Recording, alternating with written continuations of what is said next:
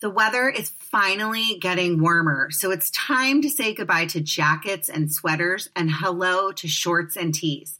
I wanted to update my wardrobe for the long haul without spending a fortune. Luckily, I found Quince. Now I've got a lineup of timeless pieces that keep me looking effortlessly chic year after year, like premium European linen dresses, blouses, and shorts from $30 washable silk tops, timeless 14 karat gold jewelry, and so much more. The best part all Quince items are priced 50 to 80% less than similar brands. By partnering directly with top factories, Quince cuts out the cost like the middleman that passes the savings on to us. And Quince only works with factories that use safe, ethical, and responsible manufacturing practices and premium fabrics and finishes. I love that. I am so excited. I have two gorgeous lightweight cashmere sweaters coming my way one camel, one heather gray. I cannot wait to wear them in the warmer months when it's chilly in LA. Throwing them over my shoulders, gonna look so cute. Can't wait. Get warm weather ready with Quince. Go to quince.com slash judging Megan for free shipping on your order and 365 day returns. That's Q U I N C E dot com slash judging Megan to get free shipping and 365 day returns. Quince.com slash judging Megan. And now back to the podcast. Everybody, you are listening to Judging Megan with your host, Megan Judge.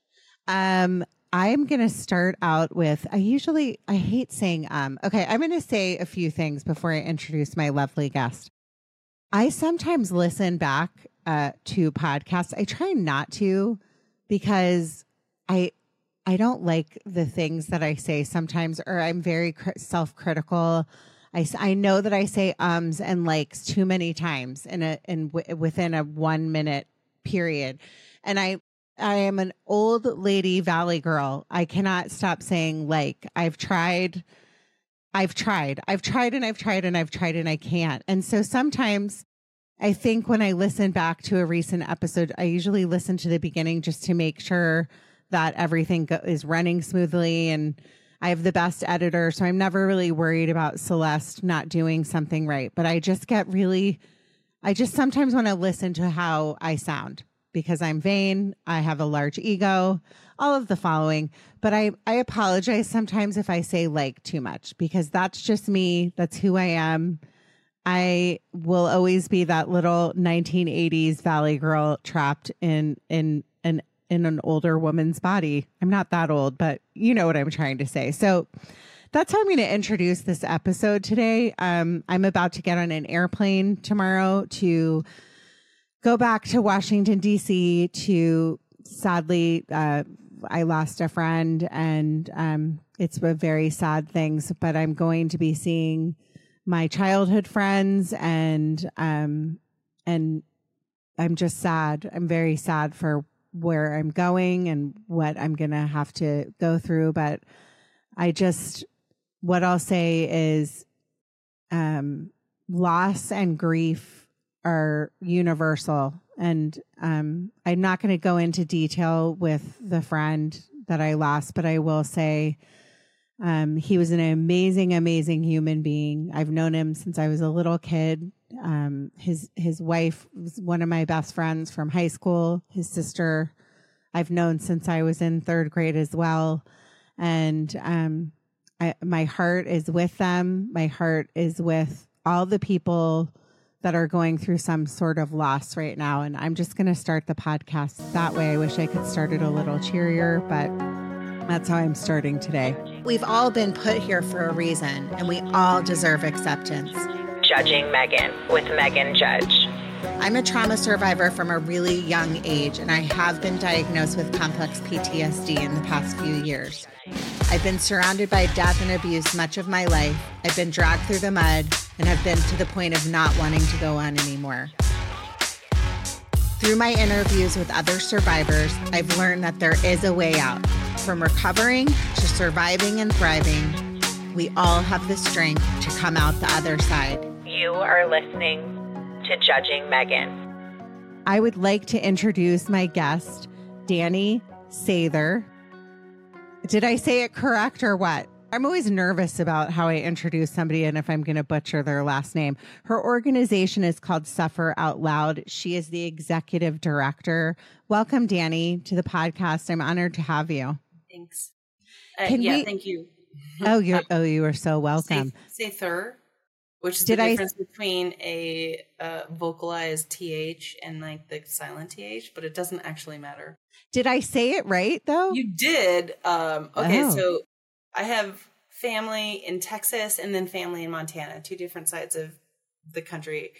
In Texas, it's uh, Sather, and Oh. then in Montana, it's Sather. So the th is not. There's no vocal behind the th. There's a th, as opposed to the th. And so they say Which one do you Sather. prefer? Because you're a Montana girl. Honestly, uh, Sather. Sather. doesn't matter as long as I like the last name Satan, and then we're good. yeah, I like well, nobody should do that. I like the I like how the di- like how in different areas of the country somebody might say your different your last name in a different way. I always think it's really interesting. I'm really honored to have you on today. Uh, we are go so this episode could be triggering. I like to always tell my audience that before they listen. Um, the reason that I do this podcast on a weekly basis is my main agenda is to be for people to feel comfortable and come to my podcast to learn more about mental health awareness, um, suicide prevention, suicide awareness. And Dani's organization, Suffer Out Loud, in which she's the executive director, is um, it's that's what she talks about and that's what her organization does. So why don't you tell my audience before we start a little bit about Suffer Out Loud?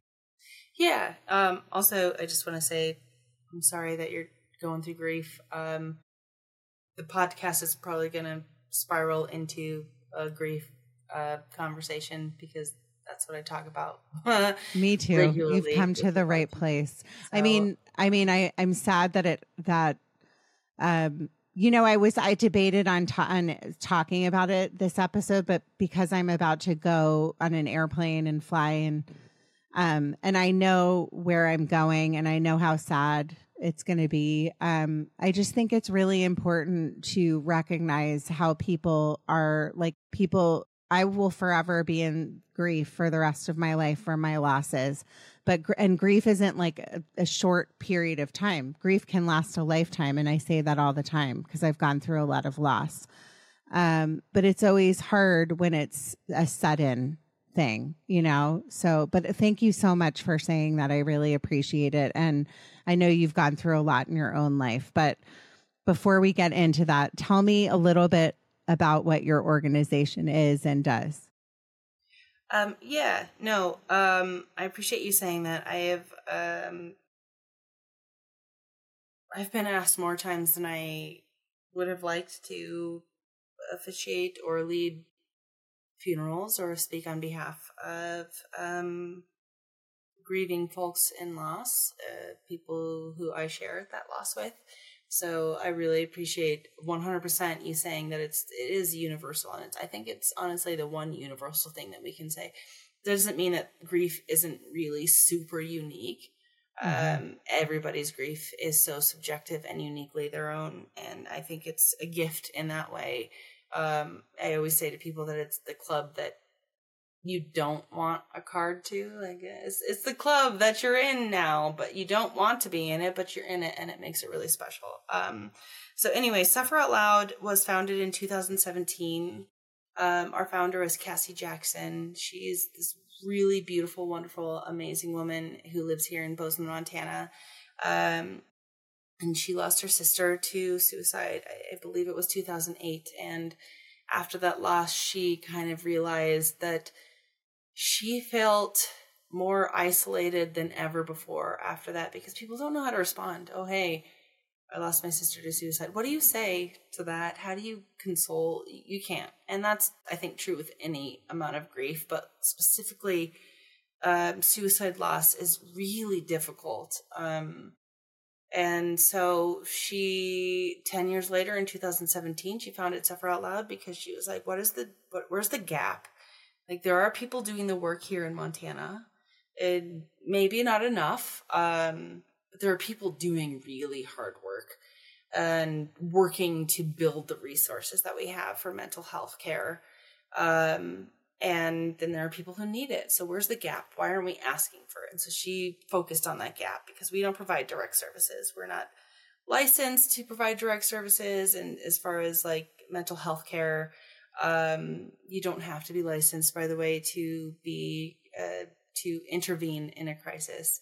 Um, but we are not licensed to provide that mental health care as like a therapeutic sense and Mhm. ongoing therapeutic sense. Um, and so she realized that there were a number of different barriers. One of them was the stigma.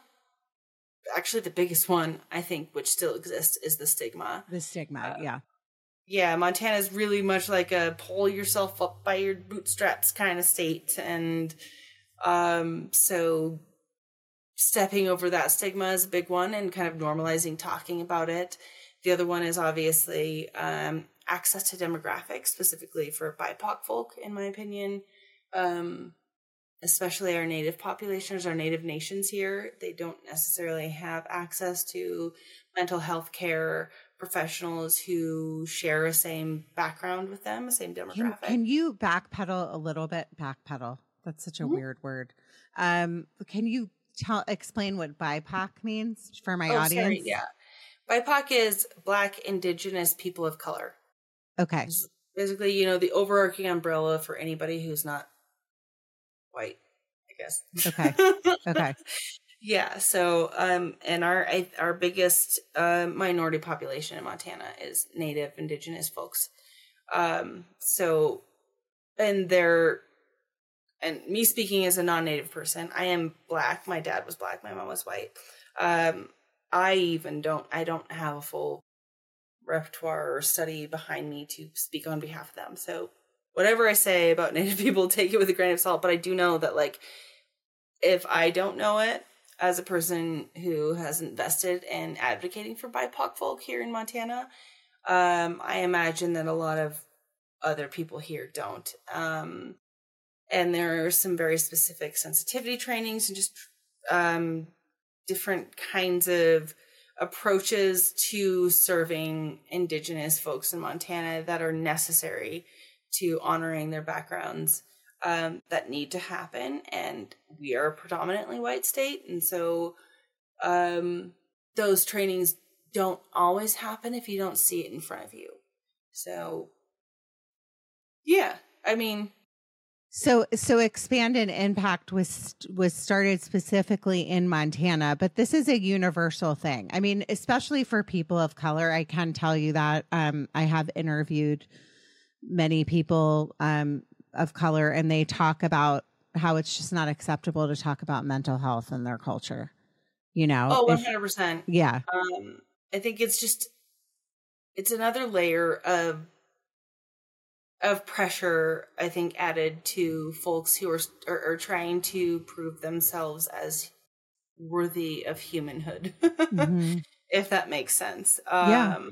and if you're not perfect as a person of color um those flaws can be detrimental or even fatal um most of the past high profile cases of um, black specifically, but BIPOC folk who have been um, on the receiving end of fatal police brutality. And I hate using that word because I don't like to make like race and and to paint it within this political frame Mhm. um, because it's not me being born half black is not political. Um, but most of them have been in response to calls that have happened because somebody was in a mental health care crisis. And so, um, yeah, I think there are other means to addressing these. It doesn't mean that maybe they didn't have um, a weapon or didn't seem scary to the neighbors, but I also think that there are just uh, there are a number of different means that could have been put in place before some of these really dangerous um, instances took lives of, of black folk in Montana. or not in Montana, in the US. Um, so, yeah, that being said, Suffer Out Loud is not specifically a BIPOC organization. We we work to serve anybody, literally yeah. anybody who wants access to mental health care. Well, let me ask you why you you put on the bio why is the why does Montana have the highest suicide rate in the country? I don't think I can give you um a specific answer. I don't think I can give you a specific answer. I can give you some of my own theories and some of the things that I've taken away from the research that I've done.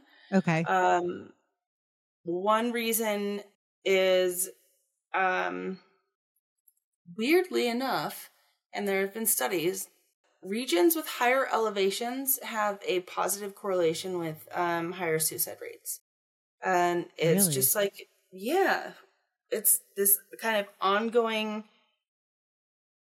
uh, lack of oxygen or less oxygen than other places in the country. So there has been a correlation between like the, the, the elevation because you don't have an, a regular source of oxygen that is as high as other places that it kind of I guess affects the way that your brain works or or the way that your brain um uh manages your emotions. I haven't I, I can give you any more than that, but that is one really interesting theory. Um, the biggest one, I think, is just being in a rural place where you don't have access, immediate access to help. We do mm-hmm. obviously have places like the Help Center, which is located here in Bozeman, and they run our, our 988 line.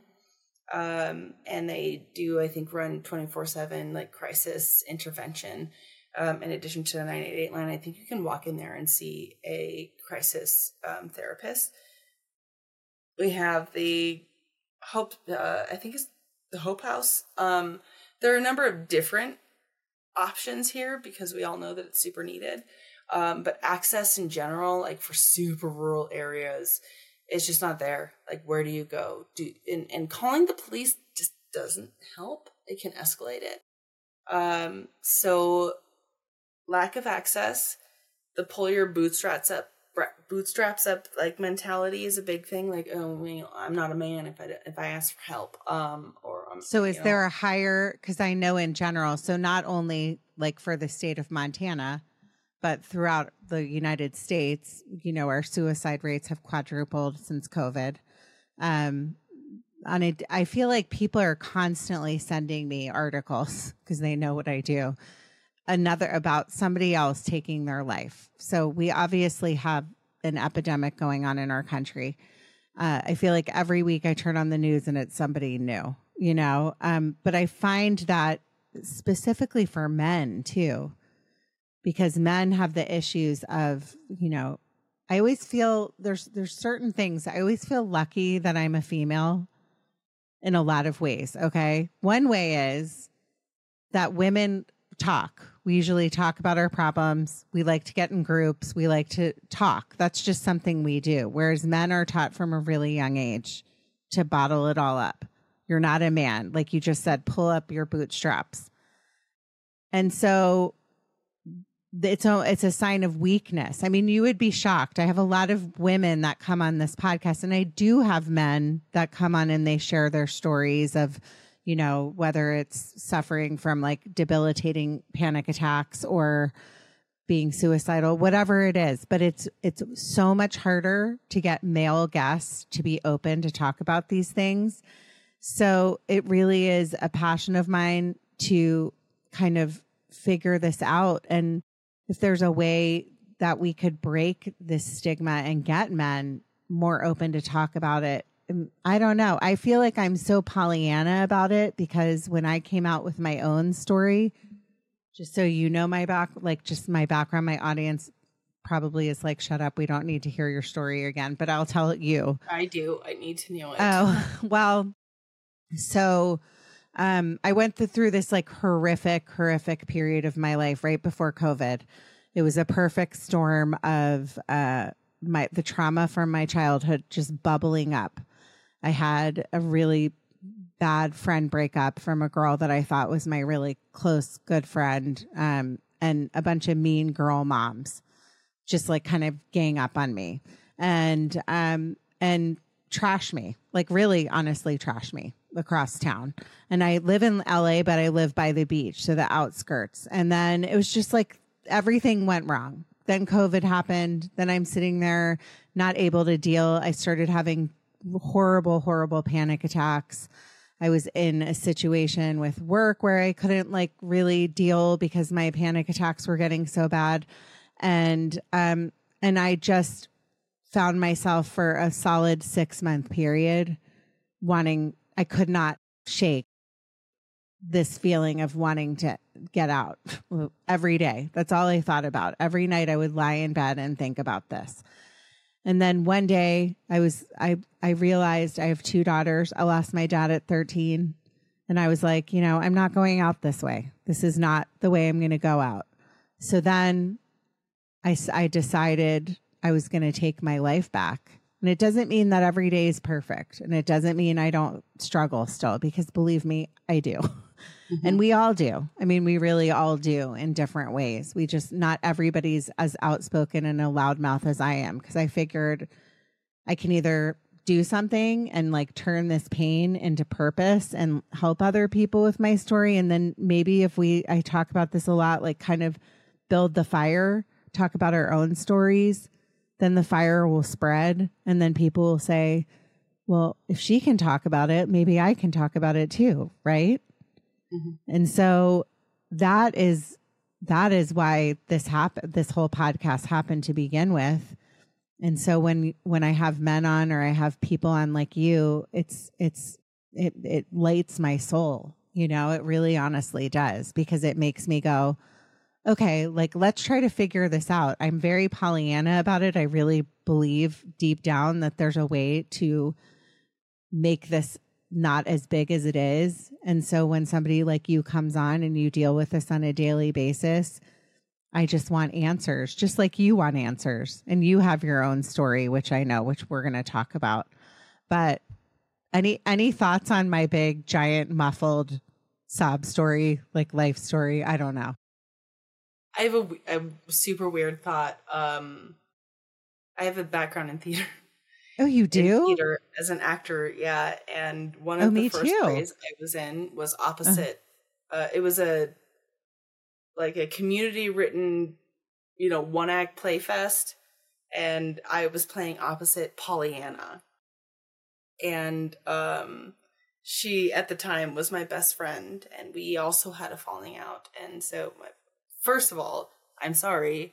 Uh, breaking up with a friend is almost worse than breaking up with your loved one, like a man, I guess, oh. or a woman, or whoever yeah. it is that you're dating. Um, it, it, it's heart wrenching, um, but it happens, and usually happens for the best. Uh, but second of all, my friend was the Pollyanna, and I was this person, and the only lines I remember from that play was gray.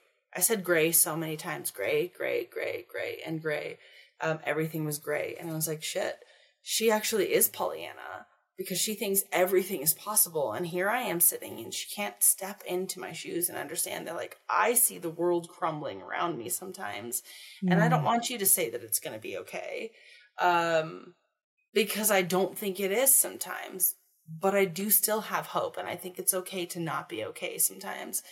Um, and so that was it was just kind of a weird connection that I had in your story um, because we need Pollyannas. We need Pollyannas to be like, hey, buck up, babe. Um, we can do this. We can muscle through. You can spend time in the gray area, but eventually you're gonna have to like dig out of that. Um, but I think as far as connecting with men around mental health, we have three really beautiful, wonderful men on our board at Suffer Out Loud um, who have very specific connections to our mission. And I think they struggle just as much as I do in figuring out how to bring them into the conversation. Mm-hmm. Um, I hate to say it, I think it just takes time. Um, and it does take effort as much as time. Like I will put out, we do, we do monthly workshops because we are rural and so being in rural areas means that like um part of our mission is providing tools for folks to get through those mental health moments And it could be macrame, it could be water painting, it could be yoga or biking, it could be any number of things. We've had so many wonderful, beautiful um, workshops, and it's just like whatever you latch onto. The whole point is like, let's give the community these tools for free so that when they are at their lowest, they have these things.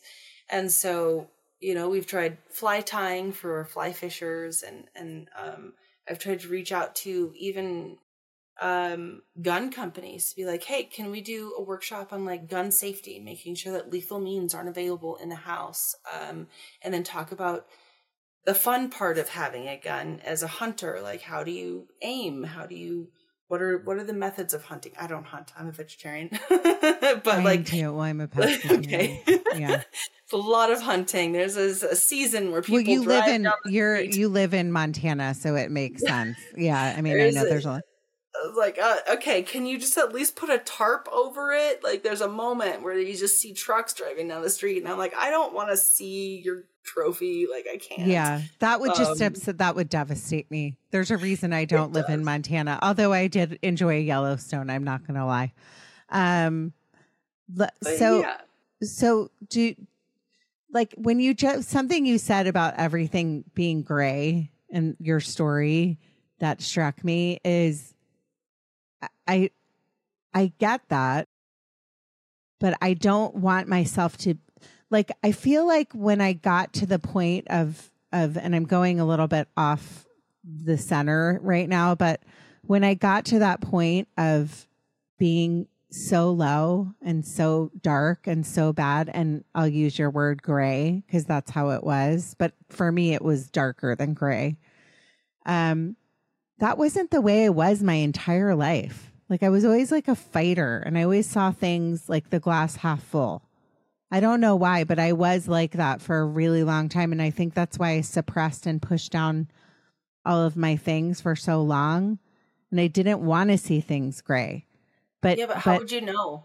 How would you know and if unless you saw things gray? That's my thing.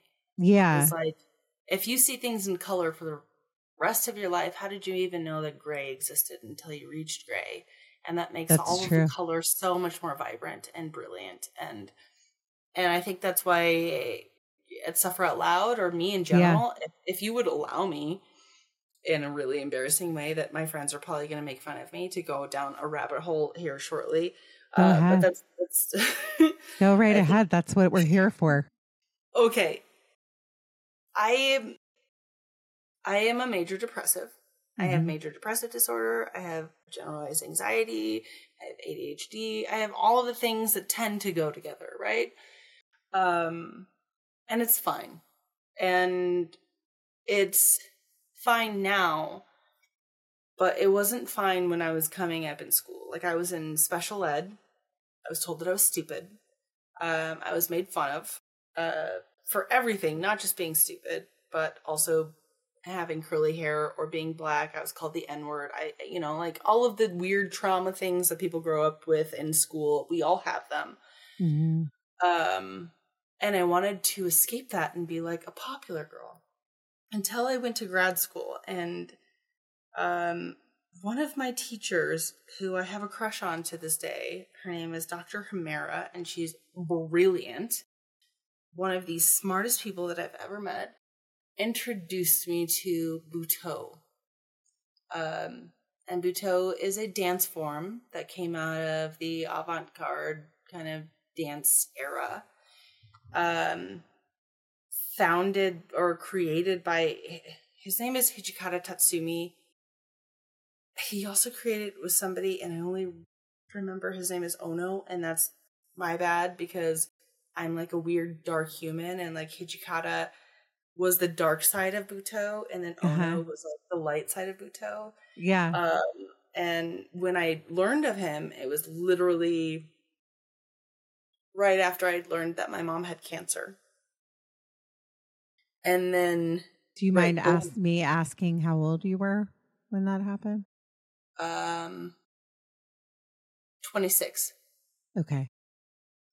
and she made it through and it was right before I learned that my dad had cancer, which he passed when I was 27 from cancer. Sorry. So the Butoh thing pulled me through it. It's beautiful. It's incredible. Um, and anybody who's listening, if you Google Butoh, it's B U T O H, and you watch the Hijikata Tatsumi version of it first, it's going to be disturbing um, if you don't understand the theory behind it.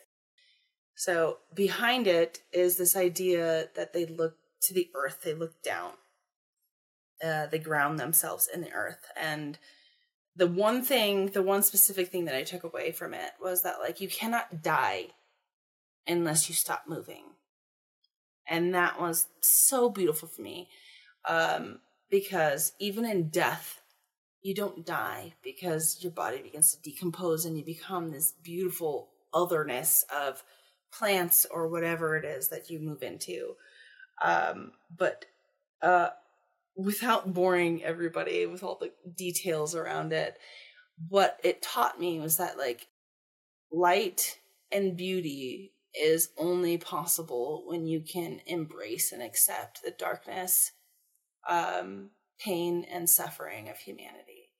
And that is when I realized that, like, oh, my grief is a gift. It's a gift.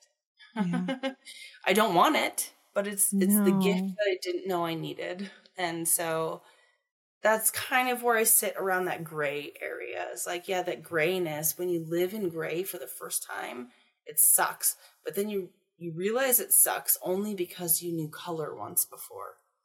Oh my god, you're going to make me well you are making me cry, but it's that's a beautiful thing to say because it is so true. I mean, and I'm and again struggling with major depressive disorder, ADHD, feeling different, bullying, all of that stuff. I mean, this shapes us as human beings, right? we come yes. out. This is the thing that always kills me. We come out, at least I did. It came out so like, like happy, right? I mean, I, I witnessed the loss of my sister at two. She passed away, but, and it happened basically like I witnessed it. So it was really awful, but I don't remember it. It's in my brain somewhere and I can't escape it. I know it's there because it pops up but I did, body? yeah, in my body, in my weird core memories, but I push it away in a way, you know, and I was always able to like, I mean, this episode should be called The Colors of the Rainbow and Gray because I was always able to, like I said earlier, be like, well, the cup is half full. And then you would say, no, the cup's half empty. And then giving your example of what you gave. But what it's so true. My grief, just like your grief, is a, is a gift. And it took me a really long time, I'm going to get emotional, to really honestly realize that what happened to me a few years ago and that the darkest place, I don't wish that place on literally anyone. Well, maybe, maybe one person. I'm joking. Um, it was like when people are mean girls, like there's nothing worse, like you said, than a mean girl because women are so freaking fantastic and we have so many gifts, but we're taught from a young age to pin ourselves against each other and be jealous. And so when women are mean and they want to gang up against people, it's really freaking painful and it sucks. And it takes away that little teeny innocence that we went to school, like you and I went to school, like, can't wait to meet new friends in school. And then Susie, like says nobody likes you or you're ugly or you're half black or you're chubby, whatever it is. And it's like that little piece of you, that's the little piece of you that's chipped away, right? And then the, the continuing continuation of like the chipping and the chipping and the chipping. And then you hide. And you like at least for me, I kind of like evolved into this other person until I realized one day after like all the grief and all the pain and and all the stuff like where I got to that boiling point of like pretty much a nervous breakdown where I went, uh uh-uh, uh, I'm taking my freaking life back. I'm a mom. I'm cool. Like I'm a cool lady. I don't always think that. Just like you're a freaking cool badass lady. I'm mm-hmm. cool. I'm fun. I'm funny. I'm like kind of a pain in the ass. I say like way too much. I say um way too much. There's like I have more flaws than anybody. I can be annoying. My husband doesn't like me a lot. Yeah, like we I have all kinds of flaws. yeah, yeah, yeah. But that's part of like the human experience. So when you really break this down, and nobody wants to grieve, nobody wants to like hear, like in your case, like my mom has cancer, and a year later, later, my dad has cancer, and my dad died. Like, why, why, why? Why do these things freaking happen? This isn't fair. It sucks. But I will tell you that you I know, I can tell, even just sitting you, with you for a short time are pretty freaking cool. And I would way rather sit with people that are real and they do interesting things. Like m- the majority of my guests, I would say 99.9% of my guests that have come on, I've just like, I'm in awe by. And I feel like every week that I get to do this and meet somebody like you is just a tremendous gift. So my grief turned in and evolved into this, just like your grief turned in and invo- evolved into what you do, which is helping other people, which is like, no, there, it's not, that's not like a thing. You know what mm-hmm. I'm saying? Most people don't live their lives getting beaten down to turn it around. So I hope that your gray is really not always gray for you and it turns more into like a pink or something beautiful. Watching soon before I cry. Oh, honey. Now I cry up, every I up. cry literally every episode. Like every episode there's at least like one drooling snot bubble come out of my nose or a tear and an ugly cry. So it just happens. I mean, that's what life's about. Thank you. I appreciate that. Thank you. Shout out to Claritin for supporting this episode and providing us with samples. This time of year is the worst. I feel like I can't do anything and I can't enjoy my dinner because I can't taste my food and I can't work out because I feel tired and distracted. I can't even feel like I can host this show because my voice sounds like a duck. Luckily for those of us who live with the symptoms of allergies, we can live Claritin Clear with Claritin D, designed for serious allergy sufferers. Claritin D has two powerful ingredients in just one pill that relieve your allergy symptoms and decongest your nose so you can breathe better. I feel like I've been using Claritin D for probably a few months now, and I have really noticed a difference. I can work out. I'm not feeling like my eyes are watering and my nose is all stuffed up. I can speak without feeling like a frog has jumped into my throat. Ready to live life as if you don't have allergies? It's time to live Claritin Clear. Fast and powerful relief is just a quick trip away. Find Claritin D at the pharmacy counter. Ask for Claritin At your local pharmacy counter. You don't even need a prescription. Go to Claritin.com right now for a discount so you can live Claritin Clear. Use as directed. But going back to um, well, we really are kind of going off track, but I'm fine with it because I think my audience probably wants to hear about you a little bit more. I, I love what you do in your organization, but I want to hear more about because I haven't had, I've had, I really like to interview people and have people on that talk about their own mental health struggles, right? I think it's really important because then it can normalize um, getting a diagnosis of ADHD. I, hello, I was diagnosed with ADD in seventh grade. I'm still here. I'm not dumb like I thought I was for all those years, just like you're not. We're just different. We learn differently. Um, but tell me about what how this evolved into like the diagnosis of like major dis- depressive disorder and all the kind of things that hard things that you went can do you mind going back a little bit as yeah. i catch you crying no i'm good I'm okay good. i'm sorry about that um no no no um but I, I work for a company called Suffer Out Loud, so I suffer out loud. Um, I, I feel like I suffer out loud too. Maybe I should work for your company with you. Go ahead. I'll start an LA branch. I'm happy to do it. Seriously, um, I think it's important to show emotions uh, when you can. Um, I think it's the most safe. beautiful thing that you can do is honestly not hold that stuff in. Just let it all out.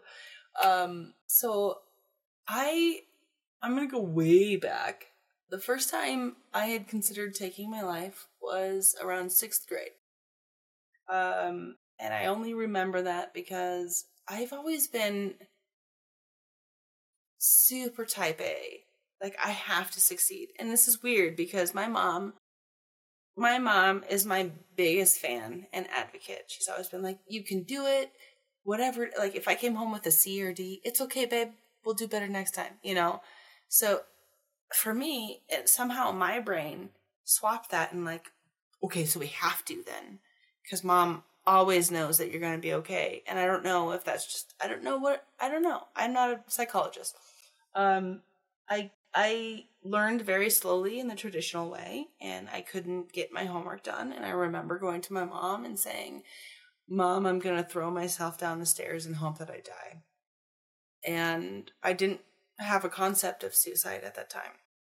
Um, and she called the school, and the school counselor called me in and talked to me. And that's when I learned of this concept suicide. Um, because I couldn't finish my homework. Um, fast forward, I throughout my teenage years, I was a self harmer, unfortunately. Um, my mom was born in 1950 in an age where you just therapy wasn't a thing. Um, if you know, if you were a woman in that time, you had hysteria, whatever. Um, and so she didn't know how to help me. I didn't see a therapist until I left home for college, actually. Um, but she was always just like, I don't know how to help you with your emotional issues. And so I imagine I had undiagnosed major depressive disorder since sixth grade. um, I have always struggled with my emotions growing up. I was sensitive um, and I think it's okay to be sensitive, but oh, it's also when you hard. say that to me, I love sensitive people. The world wouldn't be what it is without us. Mm-hmm. But yet we're always like thrown like like oh you're too sensitive. I hate it when people. Do you hate that when people say you're too sensitive? It makes no, me. I'm not sensitive. I'm just feeling compassion for other people. Sorry. Yeah, sorry. I'm yeah. carrying the weight of the world. Okay, Yeah, yeah, whatever. yeah. Um, but that was the thing is I was always too sensitive until it was a major depressive, until I was a self harmer, until I had tried to take my life when I was 18.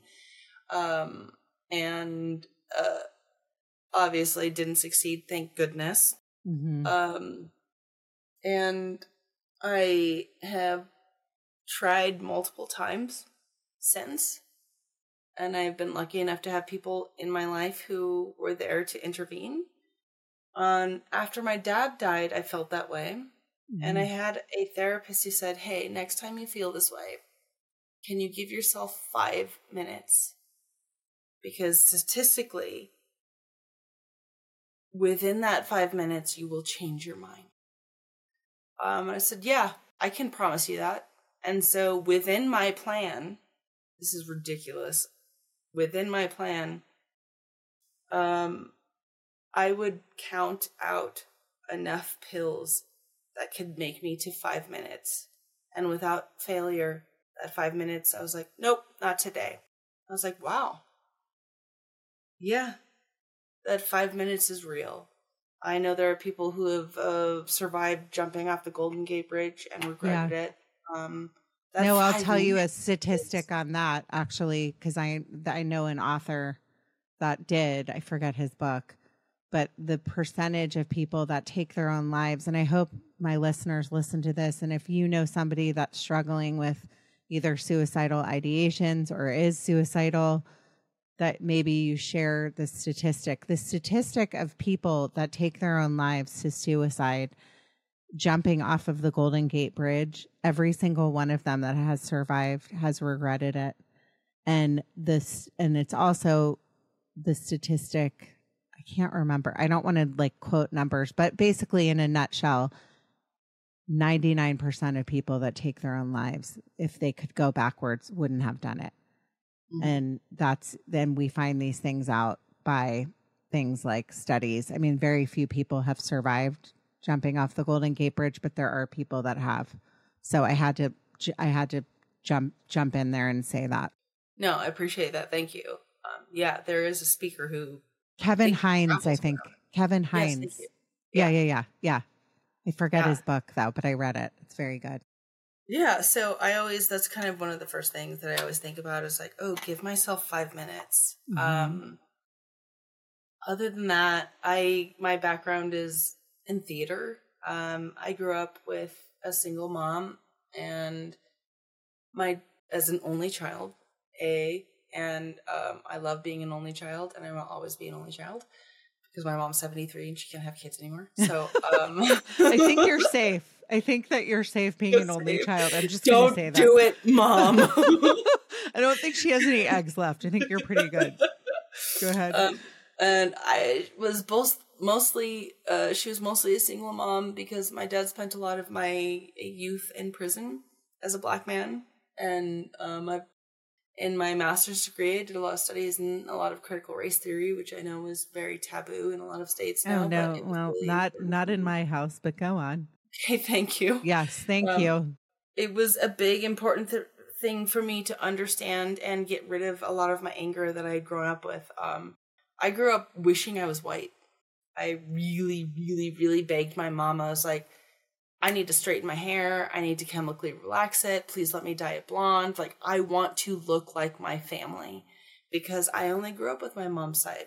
Um, and that was really tough for me not to have that and I was angry and mad at my dad for a good portion of my life and um I regret that but I I know that it wasn't available to me to not be because there was a lot of discourse and com- conversation around who my dad was in my mother's life and that's not my mom's fault. You know friends are ride or die you know like and you hear you hear it. And so i thought that being black meant being criminal and being bad and um that was really tough for me.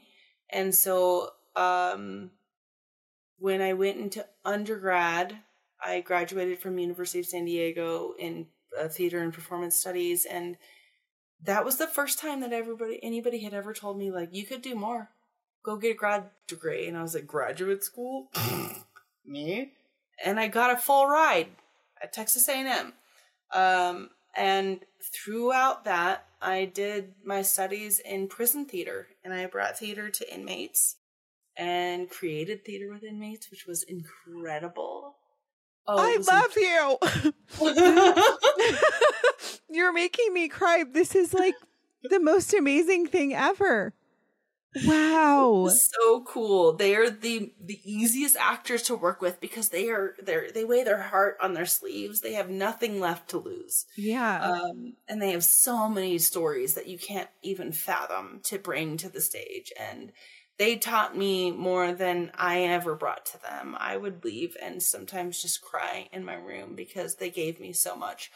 Um, so it was selfish. It was very selfish all of the work that i did. Um, but it allowed me to forget forgive and understand everything that my dad went through. And um, that's kind of I think one of the most foundational pieces of who I am and why I've like made myself into this position that I am with Suffer Out Loud. So Um, okay, well, not impressive at all. Um, not, I'm just joking. That's pretty unremarkable and unbelievable. I, I was also, just so you know, I was a theater major in college. I've been Hey. acting my whole life. Um, I only sing, do my musical theater now in my shower, but maybe someday that will change. Um, but I think like it's a, it's a, it's for me, and I don't know about you, but I I've always loved acting in theater and singing and performing because it was an escape.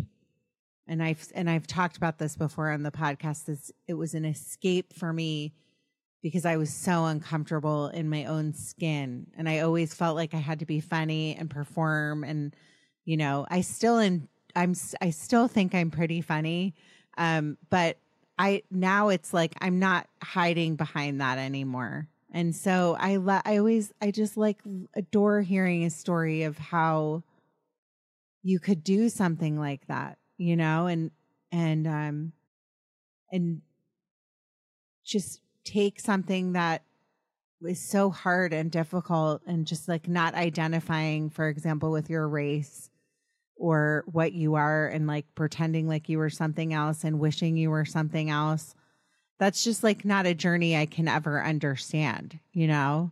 But I know there's a lot of people that can of feeling like, you know, I mean, we all want to be something we're not, right? I mean, Yeah. I've always wanted to be the petite flyer cheer- cheerleader, you know, that's like five feet and like weighs like Bro, 85 me pounds. too. Yeah, I but was in- cheer. I had to be in the back because I was tall, and you have to. Yeah, me the- too. Me too. I was like, I don't want to be like the person holding everybody up. I don't want to be like the tall dancer because I did dance, I did all that stuff. I always wanted to be like petite and little and, you know, and just like different from who I am. And so, I mean, your beautiful curls and your big giant smile. I mean, my audience, go to YouTube, everyone that's what makes you you and it's such a gift you know and then just to go to graduate school and do all the things you did is really a remarkable thing. I hope that people that are listening to this today you know sometimes we go i go into these episodes and like i was telling Dani i'm like i'm so sorry. I was running late. I was trying to get my my kids home from school. I'm leaving early in the morning to fly. And i was just like what's gonna happen over the next hour of my life? What is where is this conversation going to go? And she was like can we talk before we start recording? And i tried to explain to her that the way like my method of podcasting is if i talk to somebody for like and i give them an agenda or something before i start i just am not i was never i can't do that. That's not just not like who i am. And it's not what makes the podcast what it is and these conversations what they are. And so I always tell my guests before we record and I'll let my audience know that I think of this th- these episodes as like sitting in a coffee shop and I'm this person I always love I love strangers more than people I know. I mean, I usually do. I usually love strangers like because I've been so hurt by people I know. So I'm one of those people like I always love talking to the valet, or I like to talk to like rush people at restaurants, sitting at a bar. Or I like to talk to my waiter, and so that's what this is. It's like going into a coffee shop, meeting this fantastically wonderful person named Dani, and she tells me this story about how hard and dark her life has been and how she wanted to end it but if from the outside she knew how special she is that she di- does what she does to change the world. If you could look from the outside and you're one of my listeners that i'm lucky and fortunate enough to have every week they're not going to see that. And so they see you as like wow i can't believe that Dani did this. This is what we need right? We need more of this. Yeah, I agree. I agree. And that's um at Suffer Out Loud, that's one of the things that we try to do specifically, you know, Montana based is we we have a blog and we invite people to take over our social media. We really like try very hard to make it a, a collective conversation because that's the Mhm. only way that you can break down that stigma. That's the only way that we can recognize that, yeah, there is a collective and there's a shared grief and there's a shared suffering. Um, as unique as each person's individual suffering is, there is a seed where we all we all connect there in that suffering. And if we can recognize that then we can we can build the bridges and we can we can find the light together. And it's okay to ask for help. Um and so asking people to share their stories and talk about it and normalize asking for help is really kind of the crux of of, of the work that we do. Is like hey you're not less of a man or less of a woman or less of a mom if you say hey i'm freaking struggling. I need community. I need i need friends or family. I, I actually need financial support whatever it is if you ask for help whether or not it happens that day or the day after asking for help is half of the battle.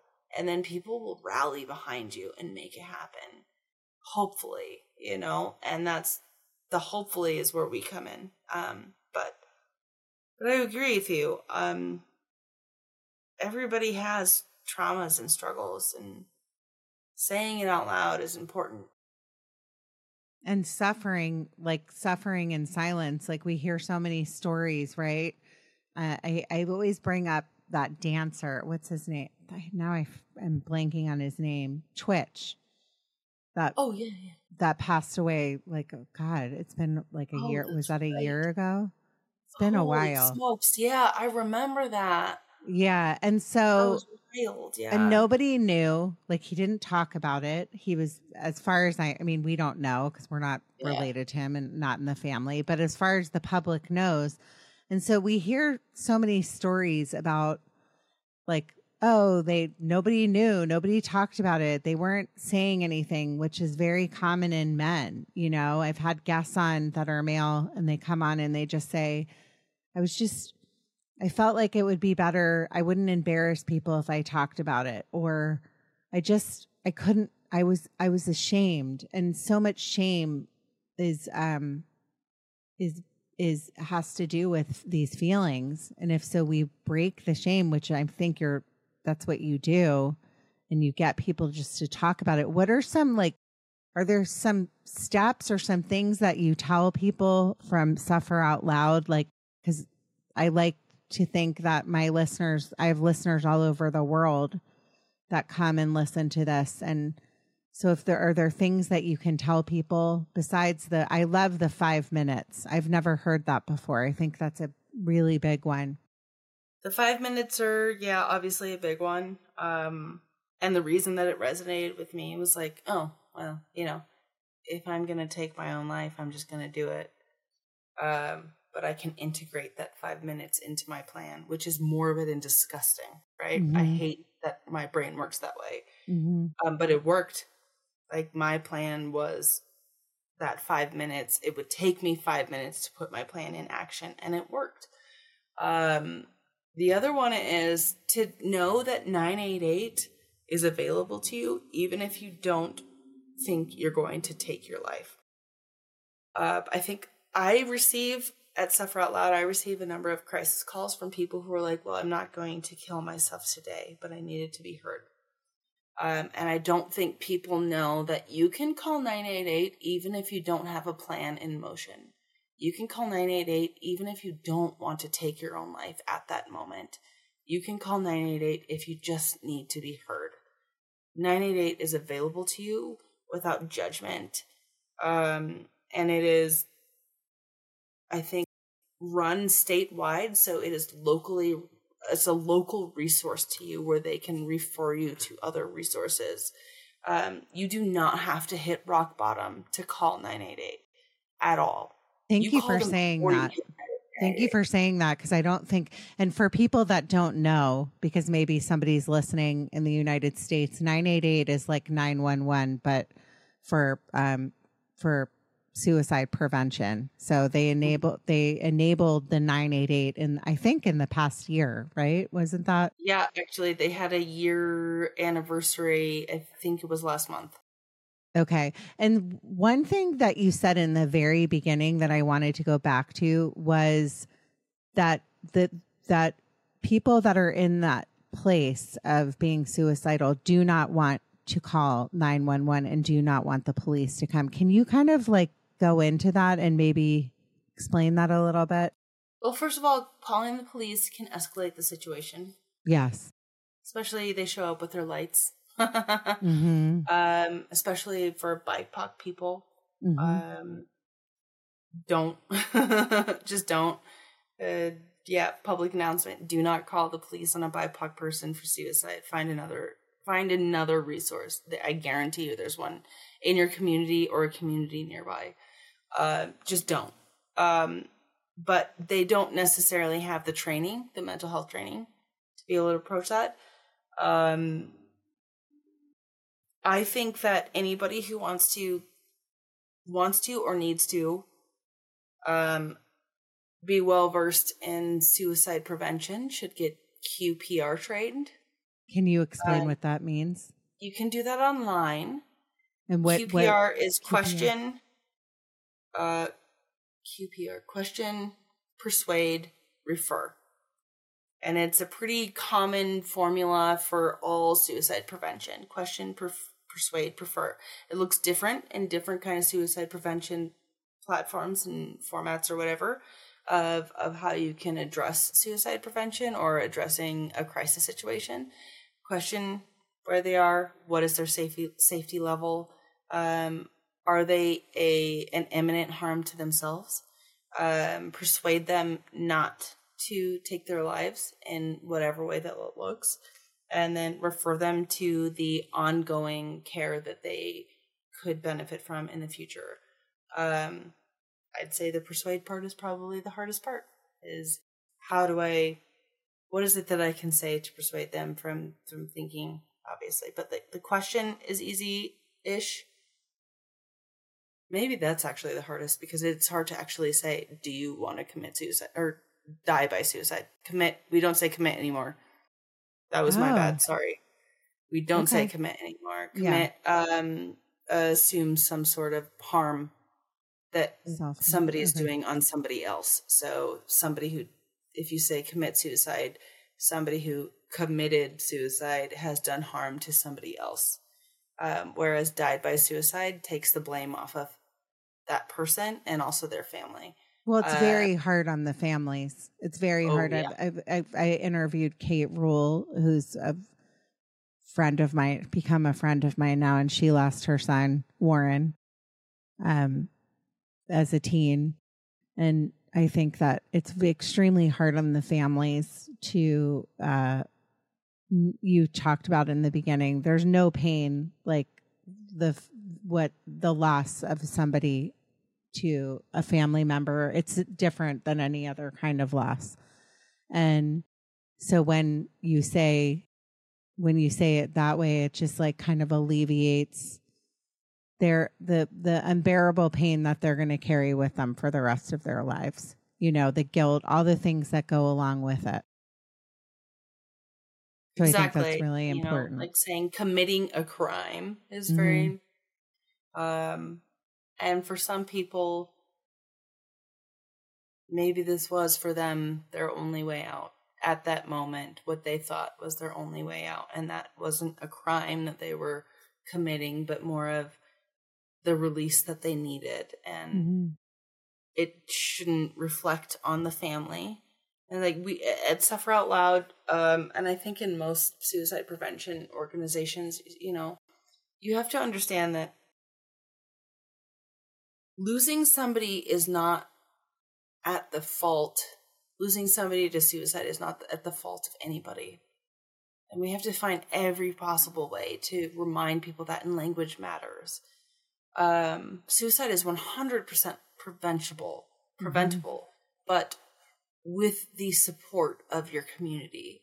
And that's hard to wrangle. It's really hard to get everybody on the same side and, and within the same mission of saving a life because we all have our own lives.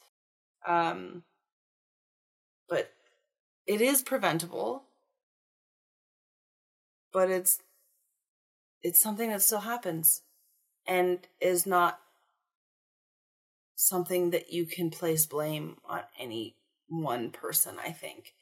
At least in my situation and the people that I've lost to suicide and the people that I know who've lost loved ones to suicide, there's no one way to point like, oh, you did this wrong or you did that wrong. There's no way. Mm-hmm. Um, so we can't use the word commit because commit associates with a crime of an intentional act against. So yeah, I don't know. I think I think that's important, and I work really hard to maintain and you know it, muscle memory sometimes comes out, but if we all work to know that language matters, then we can continue fighting against these stigmas so that people can continue, talking about it. Because if you continue saying commit blah blah blah, well then we can't talk about that fact that I thought about suicide or you thought about suicide because it sounds like a crime. Um, so yeah, and there's also like all this judgment and stigma against it, and you know, people will carry that with them yeah. and point fingers and all the finger pointing and all the things that go along with it. Mm-hmm. Which is just making the pain even worse, right? Yeah. Yeah, it's tough. And it's it's it's a really tough thing like when I do speaking events and I say, "Hey, it's 100% preventable. And then there's that one person in the audience who's like, well, I did lose my son to suicide. It's like, but not in that case. Like, what do you say? Um, it's not 100% preventable. It could be, but there, it could be if we all talk about it. A hundred percent. I mean, we talk about it. We have free. I mean, there's so many things that could be done differently.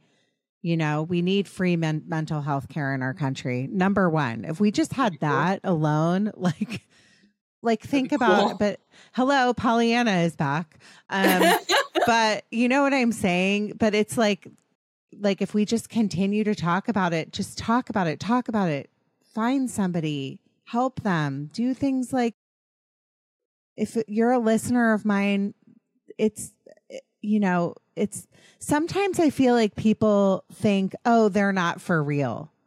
They're not really like, even if you were to hear your story or my story, there's so, just so much judgment. Like, well, why didn't you? Well, what is wrong with you? Because I didn't, because I am still here and like all the things that go behind it. So you should never like ever, ever, ever. We're lucky if somebody doesn't take their life and they do all the things that we've talked about today.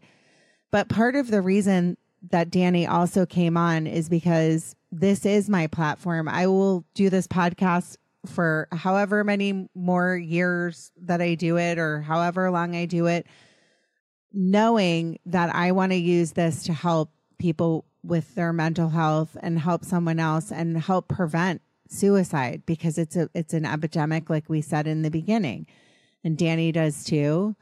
And we're about to go into September. I'm recording this on uh, August 30th and September is suicide prevention month. And um so that's part of why I really wanted you to come on because this will come out next Tuesday. So when by the time my audience is listening to this they can hear it. And and if you don't know what to do and say you have a teenager or you have a neighbor or you have somebody that says they're suicidal or struggling with it, tell someone. Like there's people, there's resources. I talk a lot about um, you know, mental health care is very expensive. And so a lot of times you can reach out to your local university because there's therapists in training that you know they they will offer you free health care so there's resources out there but you have to kind of um, reach out and try and figure out ways to um, get those resources you know and and help people Also, do you have any thoughts on that Um, I know I, I personally serve just Montanans, Mhm. um, but at the end of the day, your life is more important than our region. Um, if you're listening to this and you need somebody to help you, big part of my job is doing the legwork because I know when you are super depressed or you're in crisis, reaching out to therapists or finding the right fit, it's just it's not happening. Um, I will do the research for you. I will call and make sure that they were they are accepting patients. I will I will listen to you and say what demographic of therapist do you want to see? Do you want to see them in person? Do you want to see them virtually? Do you uh, you know what gender, sexuality, what religious affiliate, like whatever it is, I will do the research for you and I will make the phone calls and I will facilitate introductions. You can just call me. Yes, I prioritize Montanans because we are Montana funded, but your life is way more important than our, our, our region. And you can reach out to me from New York to LA and I will help you with that as well. how do people find you can you share that with the audience Um, go to www.sufferoutloud.org or D-A-N-I at sufferoutloud.org is my email. Um, it's, uh, recently the New York Times reached out for this morning. Actually, I did a weird interview with the New York Times and, um, they found us just by Googling suicide prevention or suicide statistics in Montana. And we, we popped up, I think third in the, the search. Um, so, we're pretty accessible. You can follow us on um, Instagram or Facebook or whatever platform you're on at Suffer Out Loud. Um, yeah, my name's Dani Sather. You can find me personally and reach out, um, preferably through the business platform. But um, Do you have any like closing remarks? And I just said like again. Trying so hard, everyone. It's not working. keep like saying like because like is really like Like. to, like It's um, like say, when it's 'cause, like, um, gray. it's Yeah. really like gray. Um, closing remarks. I would say, yeah, I talked about some dark shit today about my own life. Um, I don't want that to give you ideas, but if you Mhm. are already thinking about it, give yourself that five minutes. Um, because I know what it's like for somebody to be like, uh, like, like, like, sorry, to be like, oh, I- just give yourself, right? Give yourself five minutes. And I'm like, um, okay, let me integrate that five minutes into my ritual before to, you know, it's, it seems so condescending because I know I can wait. Um, but if you force yourself to wait, it will change your life. And if you can't, 988, 988, 988, 988, 988. Call 988, please. Um, and if you want to talk to me, I will talk to you. I will literally talk to you. I am available 10 to 5 Monday through Friday. and then you can leave a message otherwise, and I will always call you back. But um, there's always somebody who whose life has been changed by you. Literally, you have Yeah. changed somebody's life and you matter. You have changed the tra- trajectory of somebody's life and you don't even know it. Um, it's so, So true. important that you're here. I say that all the time. I say, um, I had somebody on one time and he said, Your piece of the puzzle matters. And I always remember that when I'm kind of struggling. I, I go, Well, my piece of the puzzle matters. And I say, Keep going. Your story matters. You matter, Dani. I hope at the end of this episode, you don't think it's so gray anymore. Okay. You are. Oh, it's backwards, but you are enough. You are enough. You really are. Everyone listening to this, thank you so much for listening. Thank you for always supporting me. I truly appreciate my listeners more than you'll ever know. I truly appreciate meeting Dani today. She's a wonderful, wonderful lady. Um, I feel lucky to know you, Dani. Um, Likewise. Oh, side note, can I just interject? Megan has the most incredible blue eyes, and I have been distracted this entire time. I These paid you to say that. You, thank you very much, Dani. Actually, the check is in the mail. Also, second of all, if you do watch the video, check out my nose because it's my dad's. You have your dad's nose. I have Yeah. my dad's nose too, and my dad watches over me in heaven. Yeah, Both of our dads. both of our, we have our dad's noses. Everyone, thank you so much. Like I say every episode in closing, be happy by making other people happy. Thanks, Dani. Judging Megan with Megan Judge.